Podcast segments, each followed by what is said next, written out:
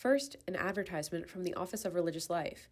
The Office of Religious Life wishes you and all whom you love a wonderful season and many, many blessings in the new year. Please visit religiouslife.princeton.edu to learn more about how you can participate in ORL events throughout these holiday weeks and far beyond. For the Daily Princetonian, I'm Hope Perry. I'm Regina Roberts. You're listening to Daybreak. As campus winds down in anticipation of winter break, and many people are thinking about the traditional holiday season, Daybreak is spotlighting some of the holidays that Princetonians celebrated throughout the fall semester Diwali, Dia de los Muertos, and Hanukkah. By releasing these episodes now, we hope to draw attention to holidays celebrated by minority communities on and near campus. This is an ongoing project. We'll also be highlighting holidays celebrated during the spring semester next year in 2023. Right now, you're listening to the first episode of our fall series, Diwali at Princeton. It's Monday, December 19th. We sat down with the director of the Hindu Life program at Princeton, Vineet Chunder, to learn more about the holiday of Diwali. Diwali, in many ways, is um, not only perhaps the most well known uh, Hindu holiday on the calendar. Diwali has kind of risen to, to take a, like a central place as perhaps the, the most well known and also one of the most if not the most um, beloved. It really it cuts across a lot of different divides. Um, it's celebrated throughout um, india and more broadly south asia and now um, because of the, the kind of the hindu diaspora um, all over the world. Dean Chunder spoke about the importance of the community aspect of the holiday as it brings people together across the South Asian diaspora there it, it's it's something that I think cuts across linguistic lines. It cuts across theological lines. There's different traditions and lineages within Hinduism that celebrate Diwali, and they each have their own sort of narratives associated with it. Um, but then there are some common themes which I can talk about as well. And in addition to that, it it actually even in one sense sort of transcends just Hinduism because it's also celebrated by members of the Sikh religion. Mm-hmm um, by members of the Jain religion, by um, certain traditions within Buddhism. And uh, again, each of these traditions have their own sort of markers of, of what makes it sacred, and they have their own narratives associated with it. Um, but it but it is a holiday that really kind of cuts across all of those lines.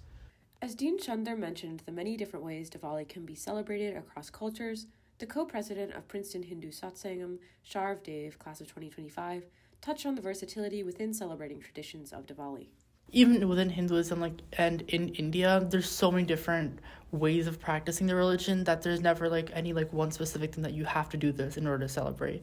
And so I think what we try to do is we try to strike a balance between like cultural programming, so like just like music and dance and stuff like that versus like traditional like uh, religious programming so like having the arti at the end which is like a traditional like uh, prayer uh, I think we just try to make it inclusive by having both types of things and not like having one dominating over the other. Try and make it inclusive for everyone. Right. The event at the University Chapel included devotional dances and bhajans, which are devotional songs. These were student led performances. We spoke with Asha Jain, a first year student and member of the Naacho Dance Company, Princeton's premier South Asian dance group. Asha performed a devotional dance at the beginning of the celebration and spoke to the prince about her involvement and what Diwali at the chapel means to her. Well, I just, you know, love dancing in general. And so when I was told that there was an opportunity for me to perform at this event, I figured, you know, why not? It's another opportunity to dance um, and especially be involved in Diwali, which I've always loved growing up. So why not is the answer. At its core, I think it's just a celebration of, you know, our culture, my culture that I have been, you know, raised within. And I just think it was such a great opportunity. I really loved being a part of it because um, Diwali and you know Hindu culture in general has always meant so much to me that it was so great being able to celebrate that here. You know, even though I'm far from home, some things um, I can kind of carry with me into my college life. So. Sharv also performed as a part of the celebration and explained the different types of music that were featured. So traditionally, every year at Diwali at the chapel, we have Swara uh, perform. So Swara is an Indian classical music group on campus. Um, and there's two major forms of uh, Indian classical music. There's Carnatic, which is like the South Indian classical, and there's Hindustani, which is the North Indian classical. And so um, we try to have both um, perform every year. So I was uh, performing with them this year, and I performed with um, one of the senior students, and uh, she sang a traditional uh, classical piece, and I accompanied on tabla, which is um, a Hindustani drum. The Prince spoke with first year Vibha Srinivasan on her experience performing for Princeton Swara, an Indian classical music group on campus. And then my involvement with Princeton Swara, so it's I literally just joined a couple weeks ago. It's just like, it's like the Carnatic music group, group and mm-hmm. Carnatic music is like Indian classical vocal music. So I joined that because I've been doing that for like the past eight years. As an audience member at the event, Vibha spoke about her, the importance of Diwali in her upbringing and continuing her favorite traditions at Princeton. Diwali is a festival that celebrates the return and it's a time of like joy and prosperity. Yeah, so then everyone celebrates their return to the kingdom every year. So that's why everyone is all happy, lights firecrackers and everything. And for me, what it's meant to me, um, I just I love seeing my family and friends being very happy. For many students like Vibha who are celebrating Diwali away from their family and friends at Princeton this year, Dean Chunder spoke about the significance of Diwali at the chapel. Diwali at the chapel is, and I'll be the first to admit, not the typical way of celebrating Diwali.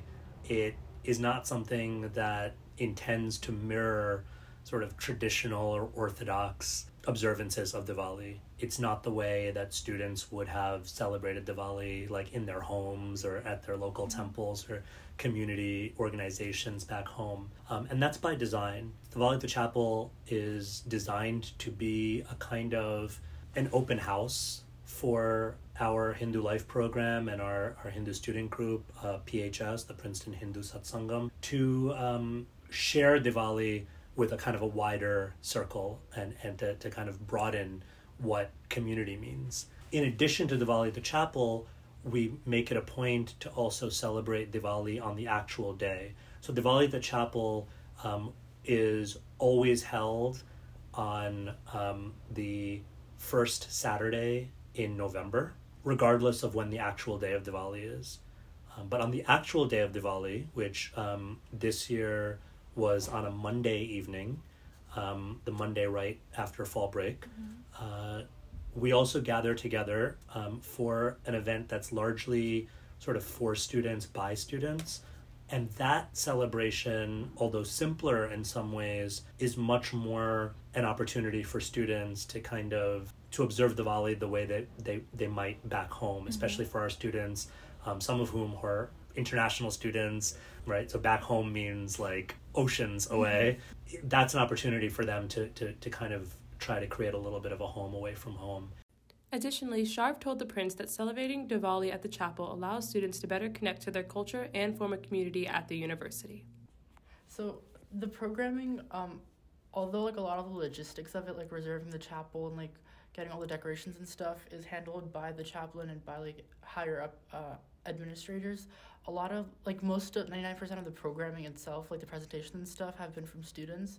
And so I think that's something that I really hope the audience would take away is that the students themselves are like participating in the event and putting it on because I think growing up for a lot of us in the group, like in PHS, and for a lot of the South Asian community, um, we grew up kind of in a dif- difficult ish situation where, like, on one hand, our families were practicing these traditions, but on the other hand, um, it kind of felt weird too because since like not a lot of people around us would be celebrating those things, and so like doing those things and celebrating Diwali and being Indian and stuff kind of felt weird in a way.